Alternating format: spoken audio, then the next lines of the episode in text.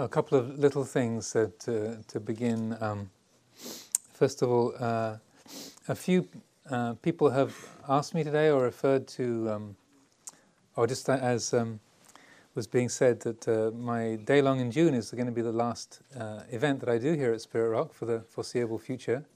Um, during the time I was away in uh, the winter, in I was in Thailand um, uh, Ajahn Sumedho, who was the uh, the abbot of Amaravati Monastery, the one who was appearing in that story earlier on.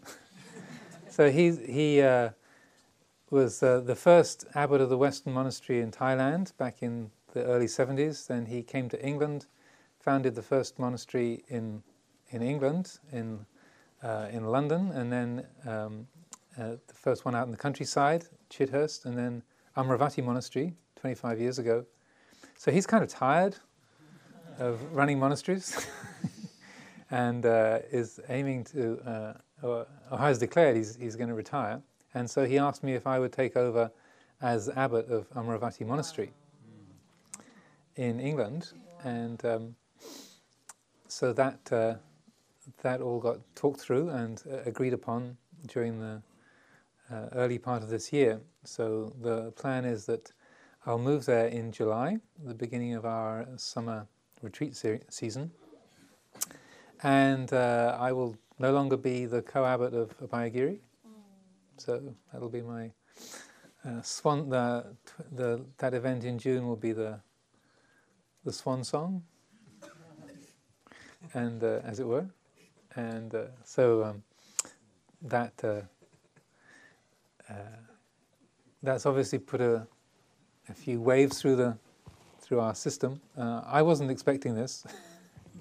it was a big surprise to me, uh, but uh, uh I'm very happy to take that that uh, on, um, particularly because uh, Luang Por Sumedho has given his entire life to helping other people, and if it wasn't for for him, Jack Kornfield would never have spent much time at Wat, Wat Pah Pong and most of our monastic community, all the nuns and monks, most of us would never have come through the door in the first place. So a, a huge amount of what you see and what you've been part of uh, wouldn't have been available if he, if this uh, um, one person hadn't had the resolve and dedication to, to go forth and, and practice.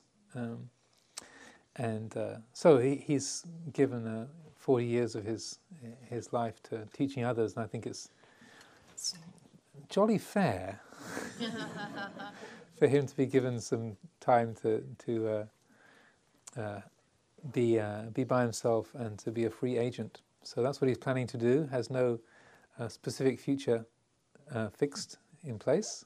Uh, he's aiming to stay on in England. Will overlap for about three months, and then he'll take off um, for for Thailand in, initially, and then long term is undefined very happily undefined.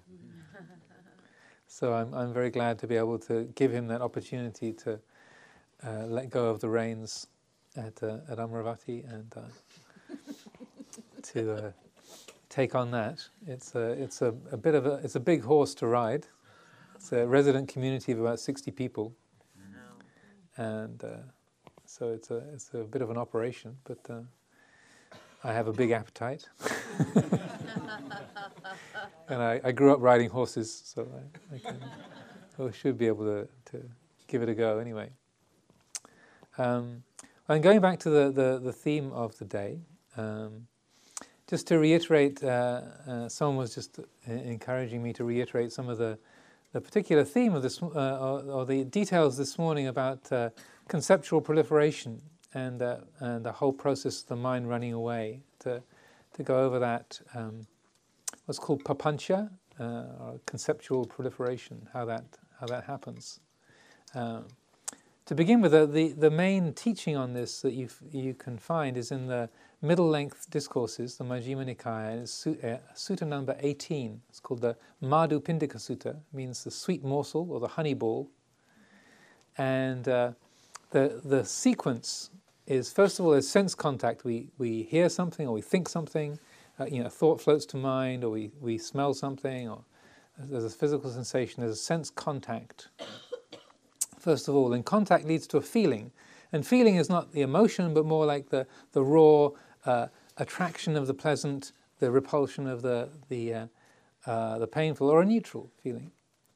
So then feeling uh, then leads to sanya, and sanya is that word that's related to sign or designation. It's the naming of that, uh, like, hmm, that uh, smells like um, incense, or it uh, uh, smells like a oh lily, or it might be a, cider, oh red, or or, you know, or a sound, oh A sharp, whatever it might be. A, that's the, the naming of the of the perception.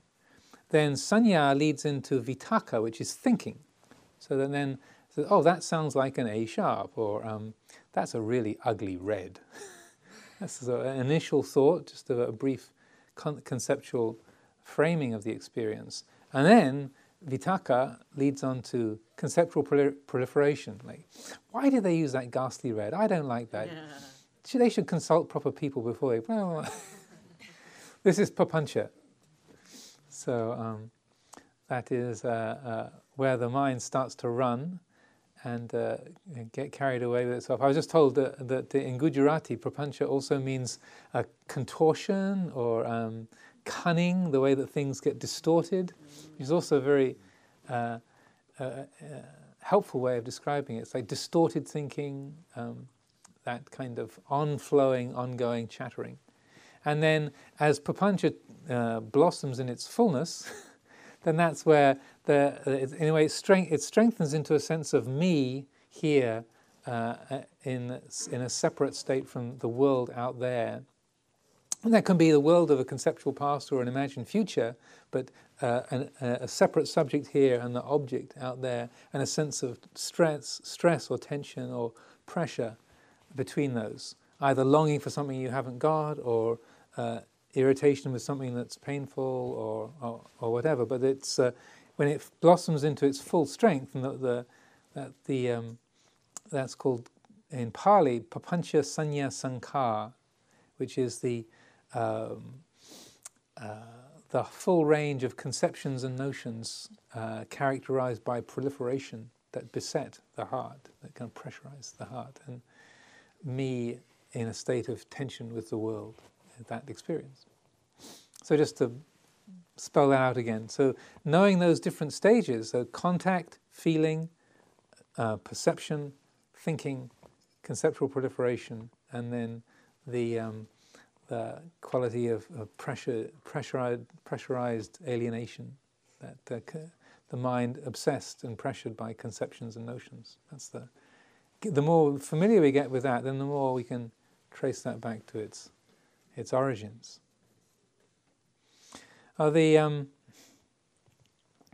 also another of the, the themes I was touching on earlier is the difference between reacting and responding.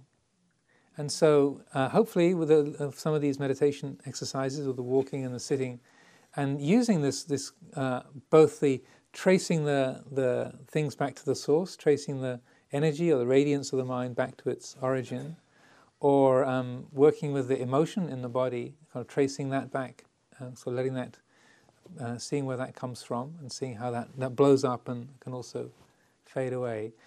That these exercises are aiming to, to create more of a sense or, a, or really generate that quality of spaciousness around an emotion, spaciousness around a feeling, uh, creating a, a, an environment of, of um, uh, non entanglement, really. So that there's a context when, we, when there's an emotional state within ourselves or uh, around us, that there's a spaciousness around that. We're seeing that emotion uh, and, seeing it within and feeling it within its context. So that's the essence of responsivity is um, that spaciousness that says, oh, that's a strong one. what do I do with this? Or like, hmm, I really didn't want that to happen. this is the this is the I didn't want that to happen feeling. Hmm. This is when I really don't like this. uh, or this is the I don't know what to do with this person that this person is, is having a breakdown in my company. This is the uncomfortable, I don't know what to do with this feeling. So that it's that, that it's not a, uh, again to reiterate, it's not a shutting our heart down. It's not building a wall between us and, and the other. It's an openness to what's there, but a non-entanglement with it. So it's an unentangled participation in in that experience. So there's a, there's an engagement, but a, a, a, there's a participation, but not uh, without uh, not with any entangled uh, or uh, distorted, contorted quality. Now the um, the question then comes up, as you know, some people were, were sort of, know, walking up and asking earlier, um, uh, just in individual conversations about the, how do we decide what's the right thing to do? This is the the big issue, really. Okay, so how do we decide? How do we know what's the right thing? Or earlier today, there was our friend down here was asking about how do we um, how do we know what to do, or what's the right thing to do? Well, uh, like like actually, the right the right thing is a really dangerous concept. Just the, the way it's phrased, the right thing. Even though that, I think it was Spike Lee made that movie, Do the Right Thing. Yeah. right, Spike Lee? Yeah. yeah. Do the right thing. So the right, but just to call it the right thing, then we jump into uh, the presumption that there is a right, a right thing for me to do. There's a path in life that I'm supposed to be following. The it's meant to be delusion. um, that uh, I would like to suggest that there is no right thing. And that the, the right, or rather, that the right thing changes second by second, moment by moment. And that what the right thing to do is entirely dependent on um, the uh, uh, a mindful attunement to the present moment. Uh, it's really interesting when, when uh, say, the the, uh, the prayer wheel uh, going up to the, the top part of the, the property here. Now it has the, the, Eightfold Path is listed as wise view, wise attention, wise speech, um, because uh, translating samma as right felt a little bit politically incorrect.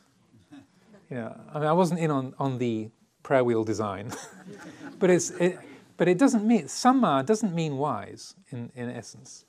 But uh, you know, in our kind of egalitarian Bay Area, sort of liberal, liberal lefty, eco-friendly ways of thinking, you know, that right and wrong, ooh, it's a bit non-PC, right? it's a bit you know, right and wrong. ooh, that's that's kind of violent, patriarchal, attitudinal. We'll take that back to England. so we don't like right and wrong because we don't want to judge. We don't want to, to make people feel that, that there's a, a right and a wrong. So saying the classical translation of samma ditthi, samma sankappo, and so on, the eightfold path, right view, right intention, uh, right uh, speech, right action, right livelihood, and so on. And so that when Spirit Rock was making the prayer wheel, whoever did the prayer wheel, they sort of shivered at that idea of, of right because it was a bit you know, oppressive. So it's wise view and wise, uh, wise thought and so on. Now, what's interesting is that the samma uh, of the of the eightfold path, each one is right you know, is samma ditthi, right view, samma sankappo, right intention or right resolution, samma vacha, right speech and so on. That right is not the right that is opposed to wrong. That samma doesn't really mean that kind of rightness. It means right as in upright. Mm-hmm. That this has fallen over, now it's righted. It's that kind of a right. It means balanced. Mm. And that samma is actually a musical term. It means attuned. So when the strings of a vina of a, of a, a lute are samma, then they're in tune. That's the rightness of samma, of right view. It means attuned view, attuned uh, intention, attuned speech, which makes it a different, tells a different story. Like it adds space to it, the way you're describing. It's a whole different quality. So that when it's like doing the right thing, is to do with doing, doing the, the righted, doing that which is righted, doing that which is attuned, that which is in tune with the present moment. So, in terms of I'm right, if we if we take that in that this respect, you know, it means rather than I'm correct and you're incorrect, the the kind of rightness that we really want to aim for is attuned. That uh, we that being attuned to the situation, being attuned to what is needed in, in any one particular moment. That's going to be the, the, the thing that is most beneficial for us and those that we, that we live with, and how to handle emotional conflicts or judgments or, or opinions. How uh, we can attune our point of view with the bigger picture. Does that make sense? Yeah. Yeah. So that uh, with with this uh, understanding um, of attunement, this is really the, the essence of, of mindfulness and uh, sati sampajanya, mindfulness and clear comprehension, satipanya, mindfulness and wisdom, is that attuning. So that depends a lot on, on a listening, like a, uh, being open to, to what we uh, are experiencing, feeling within ourselves or receiving from outside, and then uh, uh, making space for that.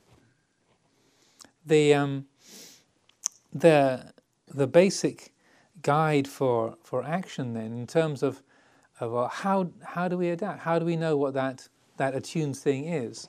Um, as I said, a lot of it depends on, on mindfulness and paying attention, but uh, also the idea of, of, the, of the right thing, like there's, there's some special thing I should be, some special path I should be following, or the right meditation method.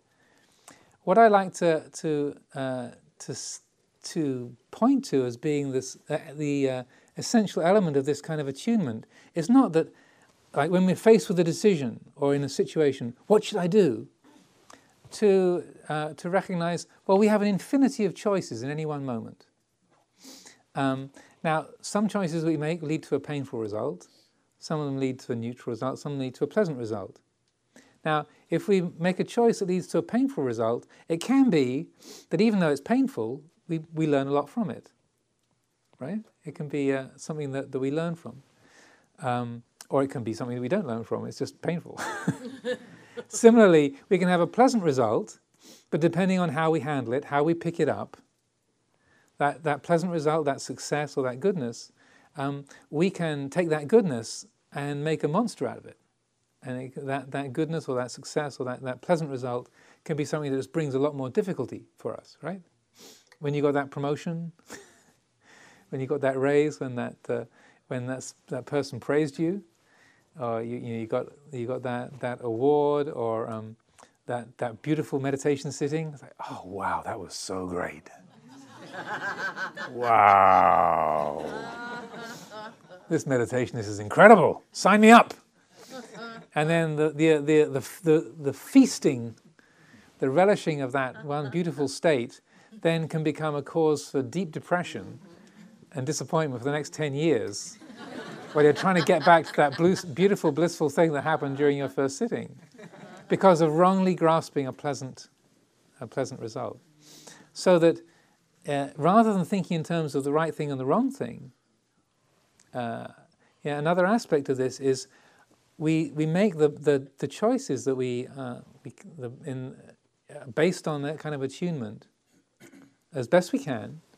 But then, rather than thinking there's some sort of mysterious pattern that's already laid out for us that we're trying to find, like some sort of um, wire you know, buried in the ground that we're finding with a metal detector, you know, those of you on the maintenance crew will uh, understand that uh, rather than that, we're, we're saying, okay, we make our choices and then see what happens.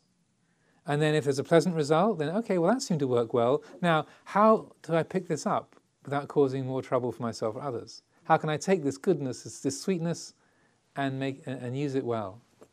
If things go badly or there's a painful result, okay, what can I learn from this? What can this painful, this painful result teach me?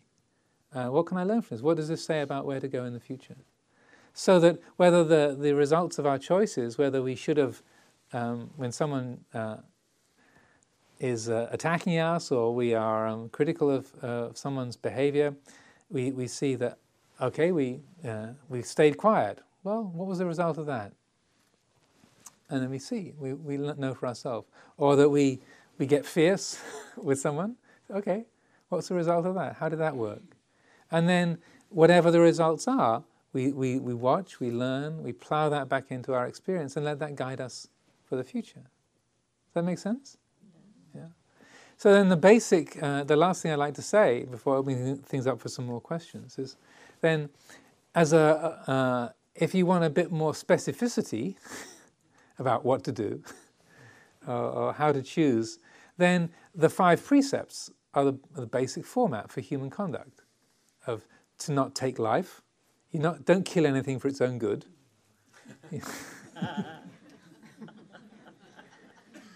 to, to not steal uh, or, or misappropriate other people's property or things that don't belong to you.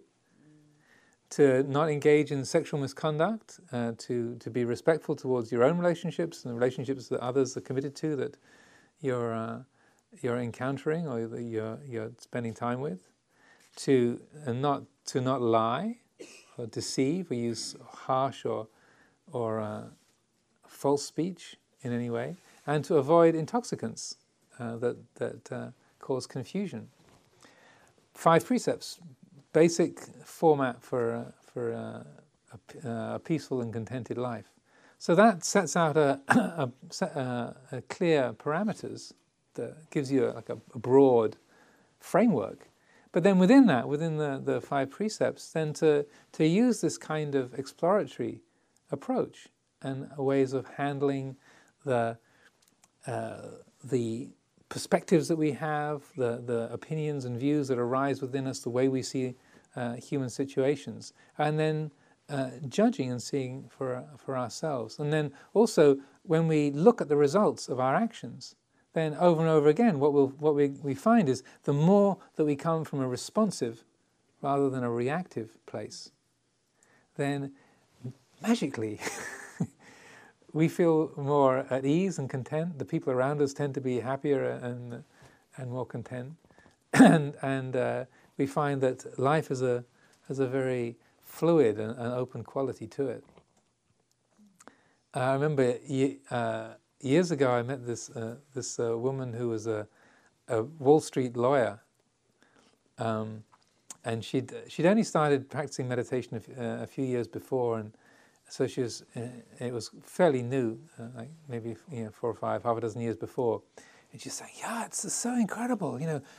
My life, up until the time I started to practice meditation, it was just like one conflict. I was like head to head, you know, day after day. It was just bam, bam, bam, you know, head to head with life and other people, and it was just life was one one ongoing um, struggle. And ever since I started to meditate, it's just you know, the, uh, the, my relationships are so much more easeful, and the kind of working situation is so much more comfortable and content. You know, I'm still working for the same company. I live with the same people. It's, it's incredible. It's amazing. And the, the tone of it being this magical visitation has come upon my life. this strange, miraculous presence of uh, you know, benign, the goddess of non-conflict has, has taken over my world or is, is now governing my life. And uh, with the idea that it was some sort of magical thing. And I said, you know, this isn't really very magical. It's more like if uh, you were going at life like you, you, uh, you want to get from one room to the other and you're smashing yourself into the wall and you're, and you're beating your head against the, the, the wall and getting concussion and, and bruising and discomfort, and then suddenly you, you, you, notice that it's much easier to go through the doorway. you just walk up to the door, turn the handle, and walk through. It's like, wow, that's not magic.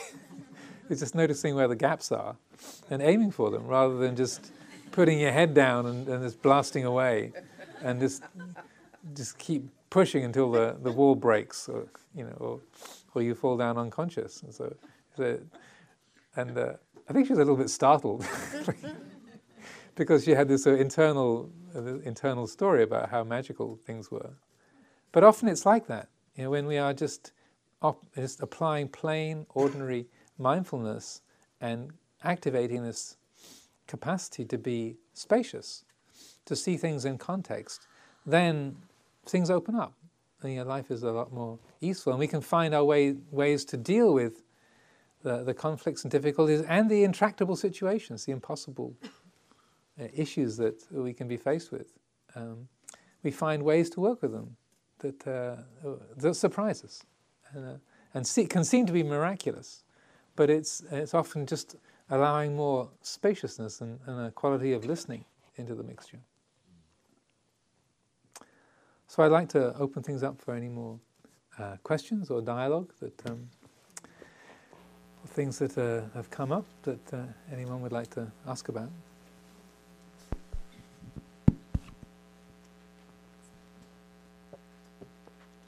There's a hand down there. It's a woman with a black shawl.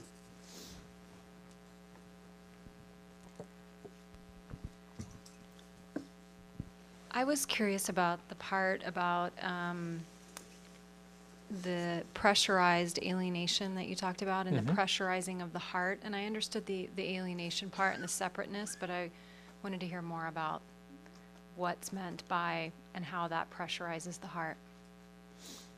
Or how the process of conceptual proliferation leads to that. Um, well, it's it's to, something to do with the uh, essentially strengthening the the sense of I.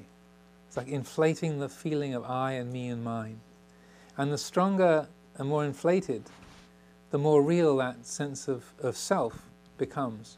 Then that creates the feeling of alienation, and the more that the sense of self is let go of, then uh, then the less there is that uh, that quality of, of separation and alienation, um, and that the and then the causes of of conflict, because the, the, the less of a, a fixed and solid me there is, then the less there is a created the uh, the feeling of a of a, a a world out there and the other, and so then the tension of um, of uh, longing to get something from the other or being in, in conflict with the other. So it, that creates a, the tension that because there isn't really a subject-object separation, therefore it's felt as the tension. That something is out of order.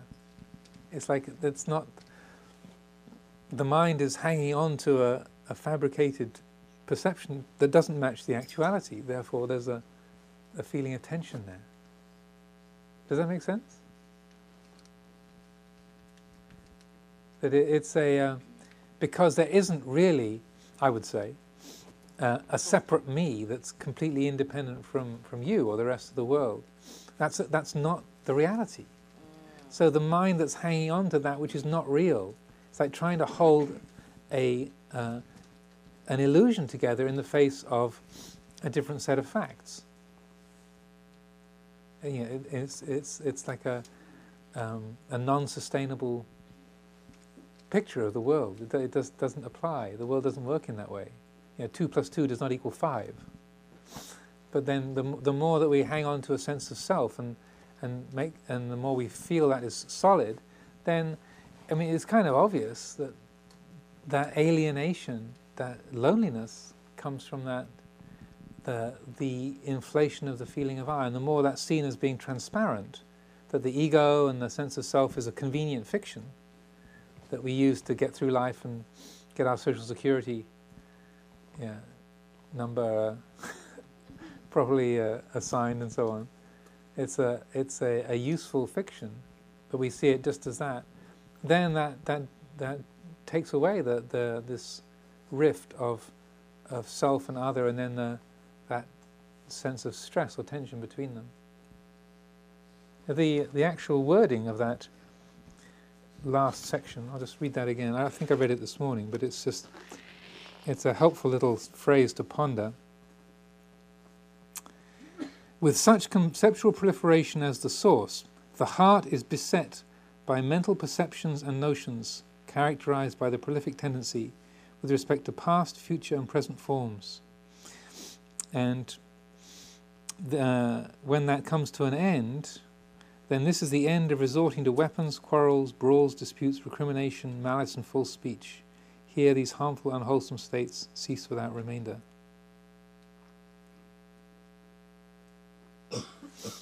so that that um, beset by mental, by perceptions and notions characterized by the prolific tendency. So that beset is not a word we use often.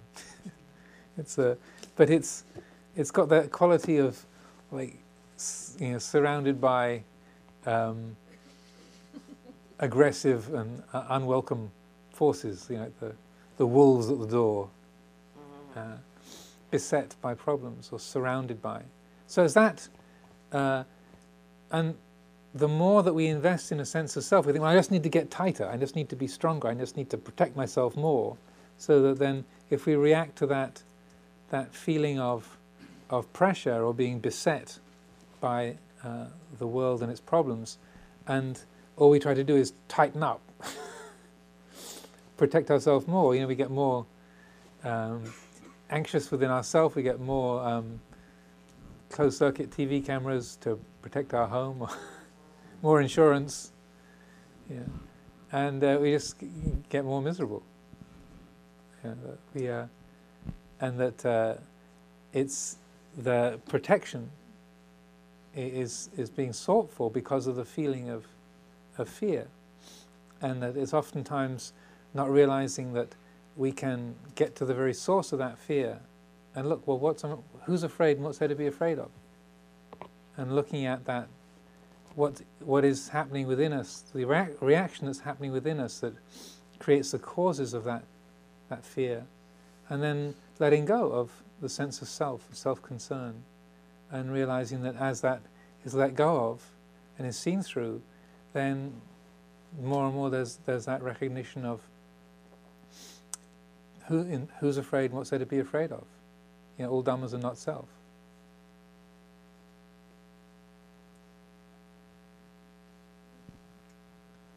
Okay, maybe uh, this one yeah, down here in the front. Thank you.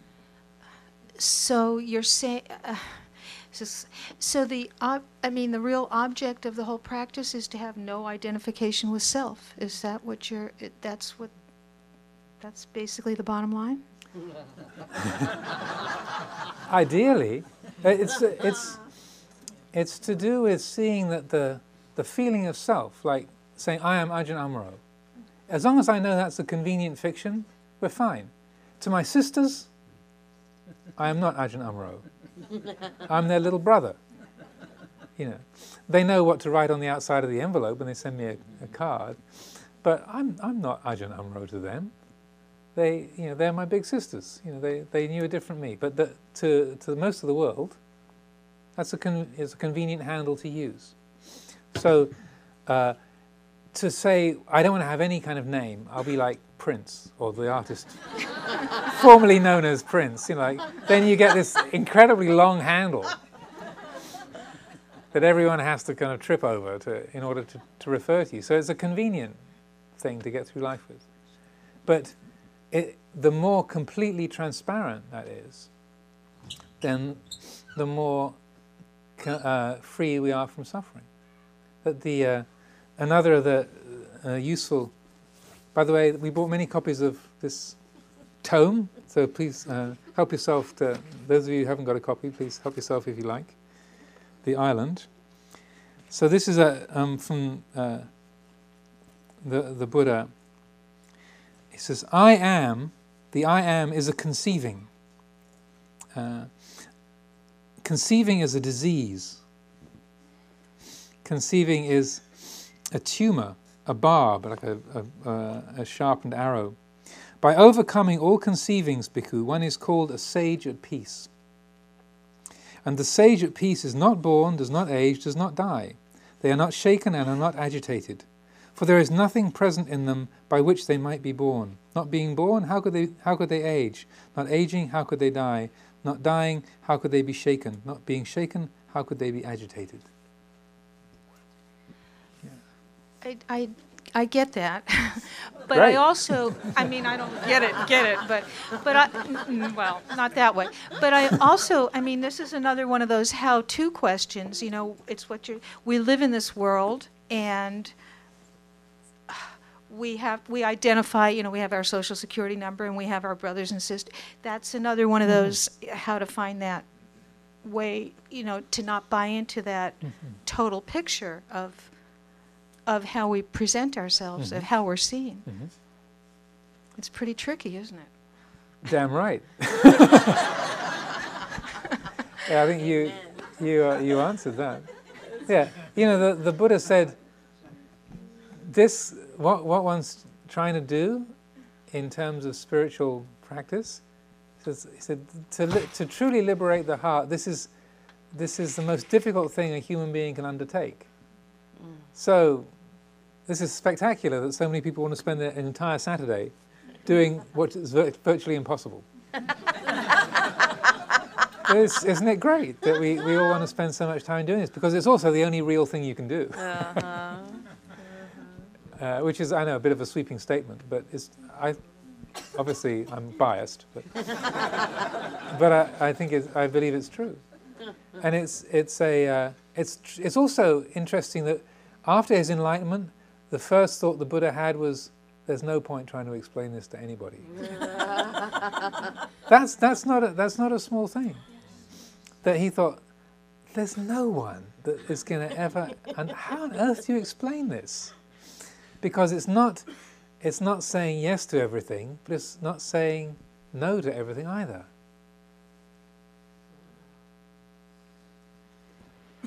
But there's no entanglement with anything.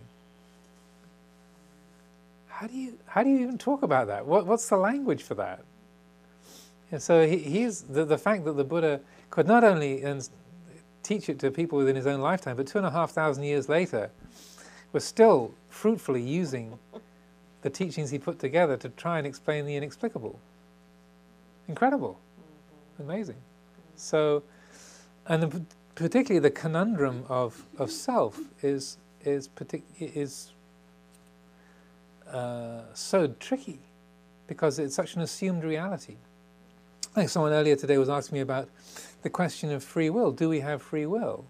This is a you know, 400 years of the Western philosophy has been struggling. You know, are things you know, de- predetermined or do we have free will? Uh, and the, the Buddha's approach was, was completely different. He said, well, who is there to have free will or not? Yeah, who is it that's deciding? Turning the attention back on the presumptions about the agent. As, and so that he says, rather than trying to figure out that whether me, whether the, the me or the I can truly decide anything from first principles. So what's, the, what's this me? What is that? Is that genuinely an individual, separate entity? Oh, really? That's interesting. and then you're using the meditation to then turn the, the attention back onto that self feeling and, and then to explore it and uh, to see, oh, there, is- there is no thing there. It's, uh, it's like a, a conjuring trick. You know, these different elements put together uh, that, that create a, a, an illusion. It's like a few lines on a piece of paper, and suddenly, oh look, it's a horse. and and then, oh, look at that, it's a person. And that we, we forget that that person is a fabricated reality. The word per- person comes from the Latin persona, which is a mask. Per means through, sona is a sound. It's like what the sound goes through. So the persona is our mask to the world. So the uh, uh, seeing that individual identity as a um, as a a mask, as a convenient fiction, and but yet still being able to function in the world. That's that's an incredible maneuver. because the, we need to keep track of not just the things that we have been addressing today, like the elements of conflict, but also pleasant experiences. Now, I talked a little bit about you know, being excited or enthusiastic. When, when something happens that really pleases you, to have the presence of mind to say, oh, I really liked that. There's, feel the glow. Mm. I really like that one. Oh. And to be able to, to recognize that that's just liking. In essence, that's no difference from a pain in your knee. It's just a feeling. It's just the endorphin flush. That's what it's like, as the, the pleasure center going off rather than the, the pain center. And so that you're, you're developing, along with these, say, reactions about conflict, you're, you're learning to recognize these, like the, in, in a lot of it's to do with perspective and space around our instinctual nature, like the, re- the reptile brain of territory, procreation, aggression, um, feeding, you know, all of those things that the precepts relate to. the precept is exactly the same. It's about violence, it's about property, it's about sexuality, it's about communication, you know, food, territory. So the precepts are there to, to create space around those instinctual reactions. So to, to feel the reactions of the amygdala, you know, the reptile brain that like want, mine, big, run, kill, yeah, like there's a it's getting some perspective around those sort of non-verbal reactive things in, uh, uh, of our nature and say, oh yeah, that's the urge to kill. or you know, mother's protection for you know in the in the Metta Sutta, that even as a mother protects with her life her child, her only child, you know, some of the most violent activities in nature are a, a mother protecting her offspring. You know that uh, the in, as, as, I understand in the the animal world that when when males fight, they're usually just competing for a place in the hierarchy, and they usually kind of leave a few scars and then beat each other up and then back off. When a when a, a female is protecting her cubs, she'll kill. It's like, no, you are dead. Like, this isn't just for show. This isn't just, you know. This is this is this is my babies, and, and then the the oppressor will, will she'll kill them far more violently than the, the male bravado. So these are powerful forces, and this kind of practice is, is getting a perspective around that activity of these root instinctual things. And then the, the feeling of self gets embedded in that very, very quickly. Like, I'm angry, or I want, I'm, I'm lustful, I, I gotta have. And so seeing the, the, through the sense of self is, is, and being able to experience those qualities directly is to be able to, oh no, this is just, this is just defensiveness, or this is just aggression, or this is, this is just fear. It's not a personal problem. It's not mine. It's just a pattern of nature.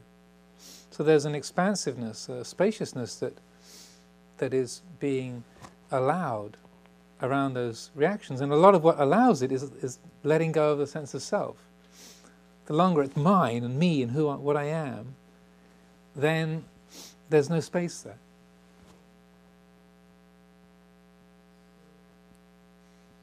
Okay, Jennifer. Yeah. or were you just stretching? I know. My reptilian brain mother protection thing makes me want to hire lawyers. Um, I, I want to get back to the um, the deciding line of when to act and knowing that you're responding and not reacting in that amygdala let's hire lawyers place um, and and I I'm kind of relating it also to um, the sense of um, wanting justice, Mm-hmm. and that um, it's a tough one as an activist who wants justice and wants to fight for justice. How do you step back out into the response place? Mindfully. I hate that. Yeah, the uh, well, it's in a way, it's it's it was a, it was a setup really, but but um, yeah, that that's that's it in a sense. Is recognizing okay, there's a feeling like we need justice here. Now, where am I coming from in that? Where and just turning that reflective quality inwards and say, okay, this seems unfair and, and not right. Now, how am I holding that? Where, where is that in my heart? Where's this coming from? Is this coming? uh, Is this genuinely coming from a, a sense of wanting to benefit the other as well as myself? Is there a, an urge to punish? What's there? What's here? And and just trying to be as as clear and as honest as we can be. Like say, yeah, I want him to suffer. but even if you can't just you can't just switch that off. You can't just uh, decide, oh, I won't feel like that, the bastard. You know. but he does need to be punished. You know, it's okay. That's what I, that's what the feeling that's arising. That's where it's, that's where it's coming from. Okay, duly noted. And then seeing that if that's where it's coming from, then don't trust it. Because you can't just decide, oh, I won't feel angry, or I'll, I'll stop being uh, I'll stop being afraid. I've had it with fear. you know, the one that does the deciding is not working for the same company as the the one that's doing the uh, the fearing. It's like, yeah, the like the systems analyst is not in discussion with the the Tyrannosaurus. Different language. So, but to acknowledge that and say, well, that, I, that as close as I can get is recognizing I want to punish the bastard. That's what I'm feeling. Okay. And to know that that's what's there, like uh, with uh, bringing that quality of awareness to the feeling in the body, it's exactly the same thing.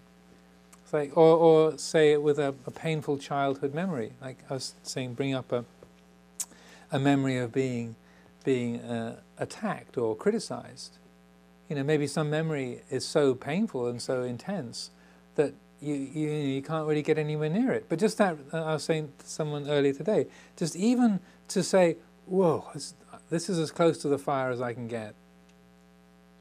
And, and just to know, oh, that, that's, that's duly noted. This is really intense. I can't, I can't get any objectivity because it's such a strong feeling. But that, the very awareness of this is as close as I can get, that, that itself is part of the, the balancing, that's part of the righting process. That's bringing things in, into an attuned quality. And so then draw upon your friends and say, um, I could use some help here because what I'm feeling is, you know, I, I, I think we need to do something about this situation, but I can't get clear enough in my mind because I hate this guy. so, can you give me some advice about what, what would be a good way forward? Because uh, I'm not trusting my judgment. We can do that. And that's, that's, that's not a weakness, that's wisdom.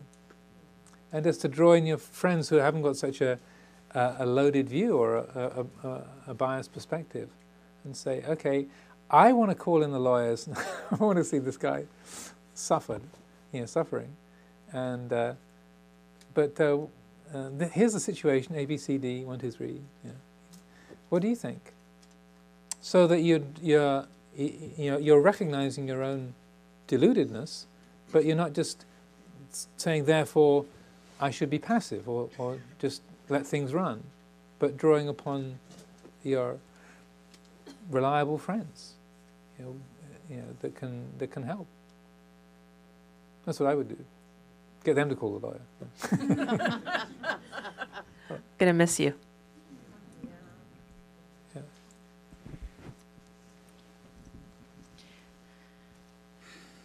Um, in the same line, a little bit. Uh, you say, let's say someone criticizes somebody. I guess my question is a, is with repetition. Um, my way, let's say, I can understand from you know what I learned today that okay, if, if I get criticized, no reaction, just try to stay clear. But if every time I am with that person and there's criticism, so that means that I'm exposing myself to that process. I'm not in for that. so I have, what I have done is listening to an advice that was given to me, which is well, if someone criticizes you, criticizes you, and it sounds true to you, it resonates true to, to you, Mhm. then you want to bless the person because they gave you a jewel. Mhm. a flaw that you need to improve on. But if it doesn't resonate true, then you just learn about the person. Yeah, But then I do this with the person. that's that's something extra. Yeah. okay, that's that because I do this a lot. Uh-huh. Meaning I see a lot of unskillful actions and I just I don't want that. I don't want that. And what I hear is like, "Oh, be with what is Chantal, you know, stay open." And I'm sorry, it's not flying. I have a hard time with that. So I- it's extra. So this is where the there's a glitch there, right? I would say, yeah. Okay. Well, you just said it, yeah. well, I'm I'm checking with Yeah. you No, because I- I, know I when you were describing the isolation and all that, Hmm. I I know it's coming with that. Yeah. But then I don't want to be exposed to to unskillful. Maybe I'm, my practice is not strong enough. Well, it's finding that, that line between um, I hear what you're saying and it's yours. Because the very fact that you have to flick them away means that you've actually taken hold of it. If uh, that's how that's what I'm hearing, so that if uh, if someone's say making some criticism, and you just want to brush them off, and because I'm not saying yes, you're sort of passive and you go along with whatever everyone says, but it's more like that you're not trying to agree, just agree with them, but that very sense of if I've got to push you away, that means that you've already, I've already taken hold of it. Well, So the, the it's a refinement of practice to say, okay, well, this person's got a problem. Every time they they see me, they're complaining about about such and such. Um, and if we really let that go, then it's not bothersome to us. That he, and it arouses a quality of compassion. Like poor guy, he just can't he just can't drop this thing, and it somehow I, I you know I come through the door and it gets pasted on me, but uh, it, he really he's got a he's got a uh, difficult issue there that he's carrying around. Poor guy.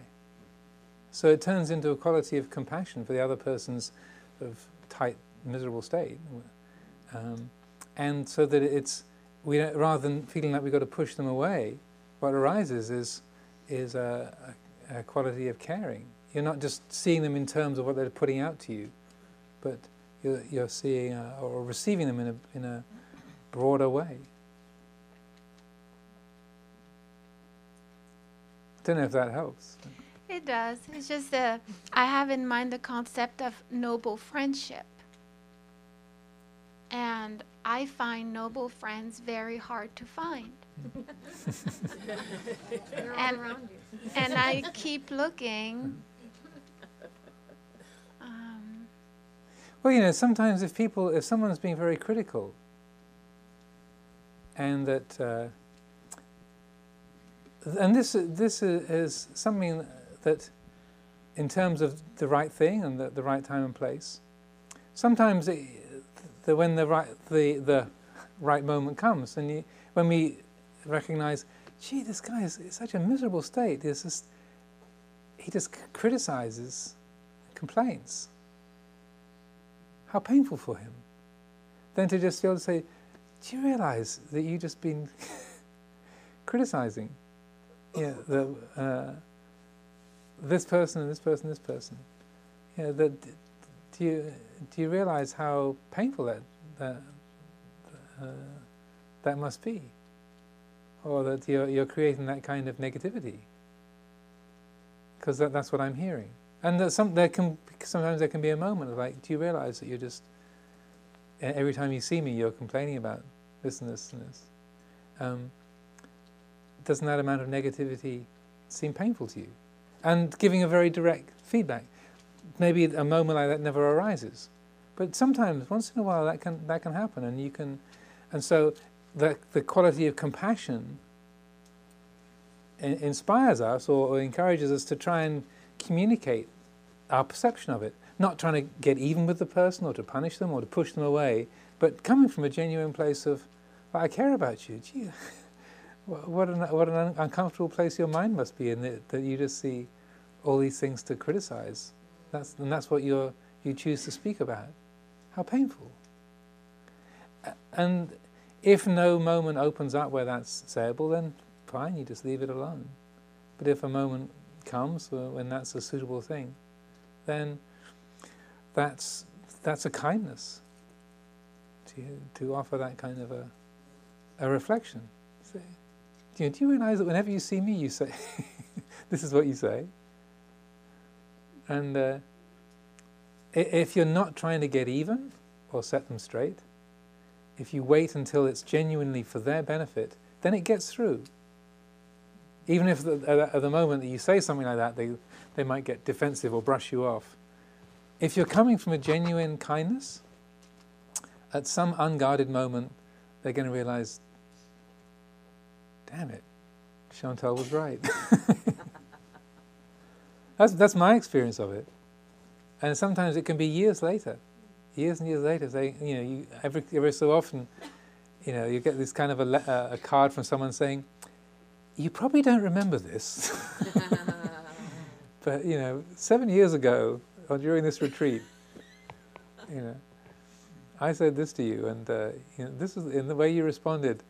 I got very angry and upset, and I left the retreat, but I, I haven't forgotten, you know, and so I want to say."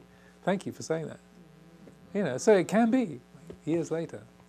But if we if we are if we're patient and we wait for that that moment and see that we're it's genuinely for the benefit of the other, then that's the best we can do with a situation like that. Okay, one more. The fellow with the grey shirt there.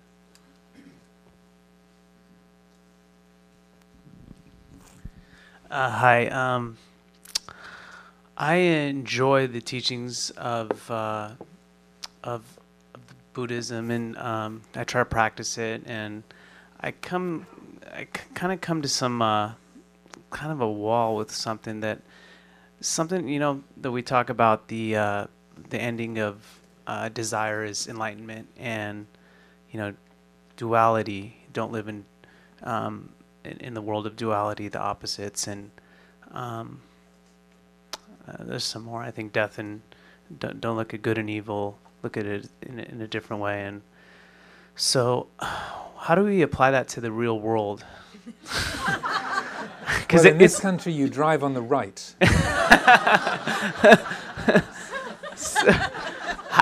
how do I go to my job or something, or and, you know somewhere where I can just utilize that in the real world and, and not in the nature where it's it's a little bit more, uh, you know, accept uh, easier. Let's use that word. Well, uh, in a, in a sense, it's just as I, I've been saying. You, if you recognise those sort of structures, that driving on the right-hand side is not an absolute good. It's just the conventions of what you do in the United States, and that um, the if you recognise that that you're um, you know, the more you believe in a in a desire, let's say that if you get this promotion or you you get this um, that this uh, dinner at this particular restaurant that's costing you 300 bucks is going to make you really happy, then then you'll recognize that the disappointment is exactly proportional to the to the expectation, and that uh, by seeing that, oh yeah, that was the desire, and then this is the this is the result of it. It didn't make me happy. So that you're not just trying to be totally desireless or, or, or switching yourself off as a personality. You're, you're seeing that those, um, if we believe in those things as absolute truths, then we create pro- problems for ourselves. If we, if we uh, feel angry towards someone, if we say, if that person didn't exist, I would be happy. And then you, you don't have to look at that for very long to realize, well, you might find something else to get upset about.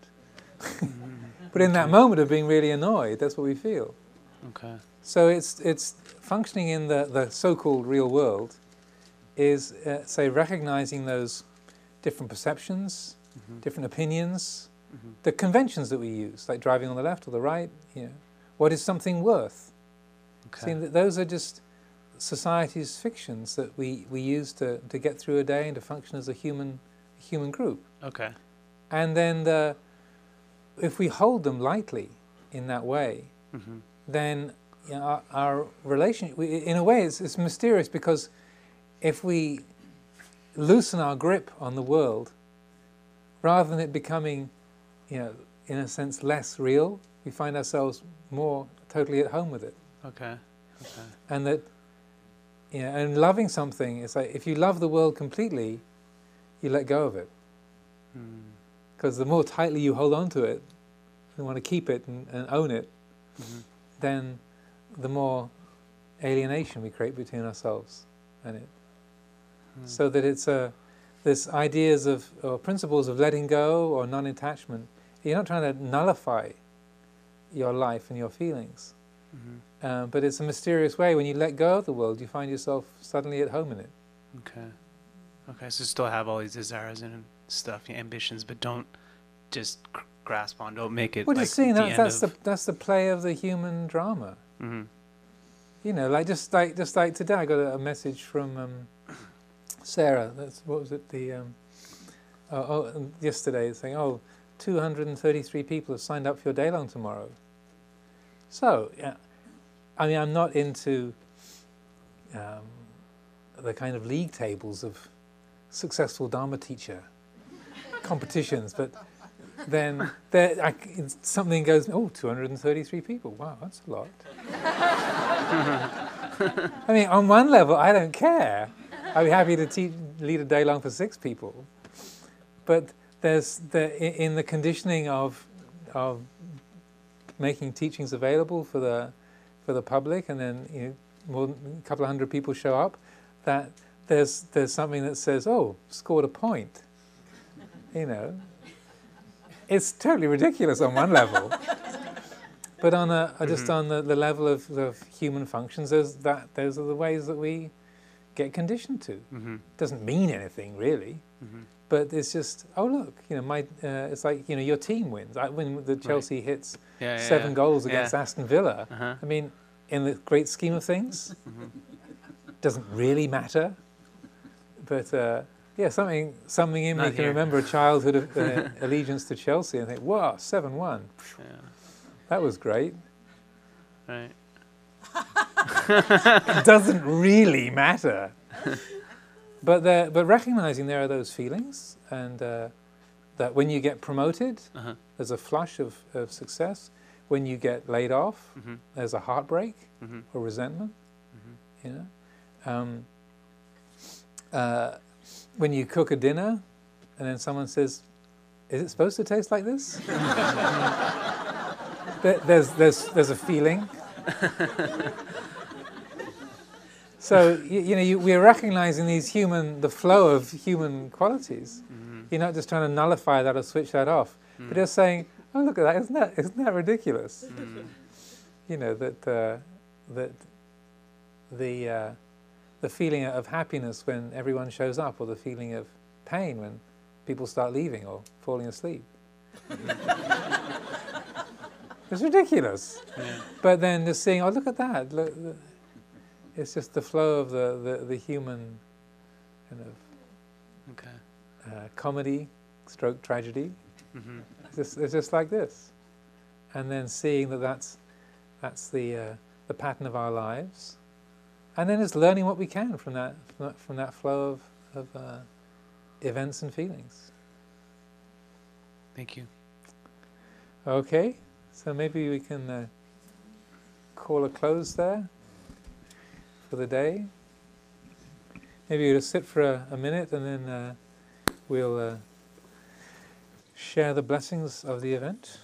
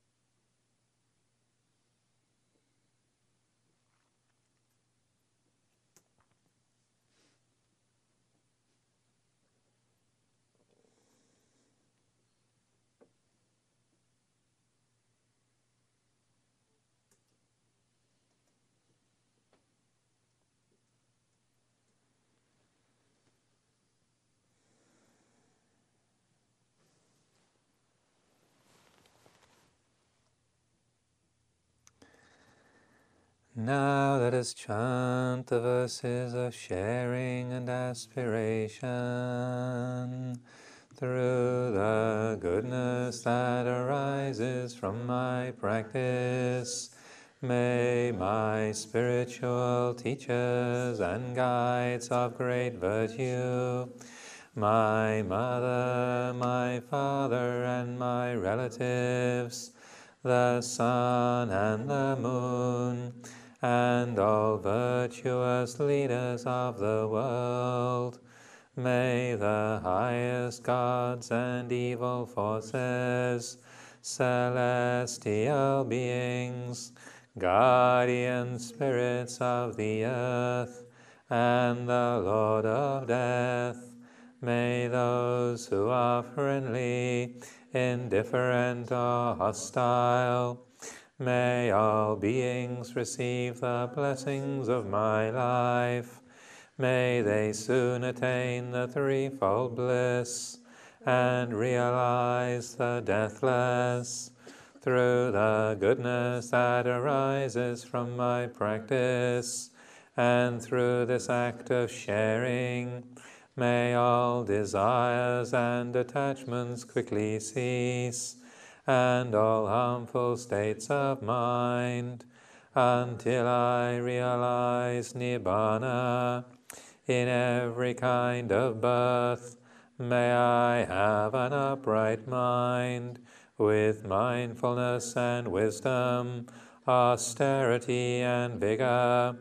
May the forces of delusion not take hold, nor weaken my resolve. The Buddha is my excellent refuge. Unsurpassed is the protection of the Dhamma. The solitary Buddha is my noble Lord. The Sangha is my supreme support. Through the supreme power of all these, may darkness and delusion be dispelled.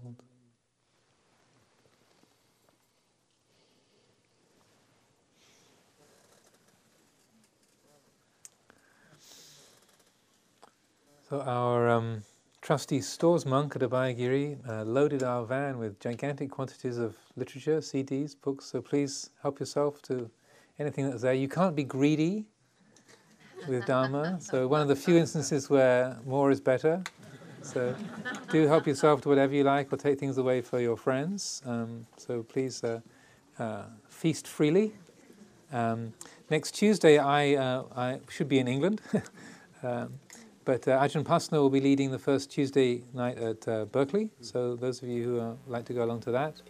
And then um, the, uh, as uh, Sarah mentioned, that the next day long is in in uh, June. I'll be leading, and that will is planned to be my last um, public event here at Spirit Rock. But there'll be a first Tuesday of July. I should be down in Berkeley, um, and then I'm aiming to leave the country about July the twentieth. So uh, until then, have a nice life. Go ahead.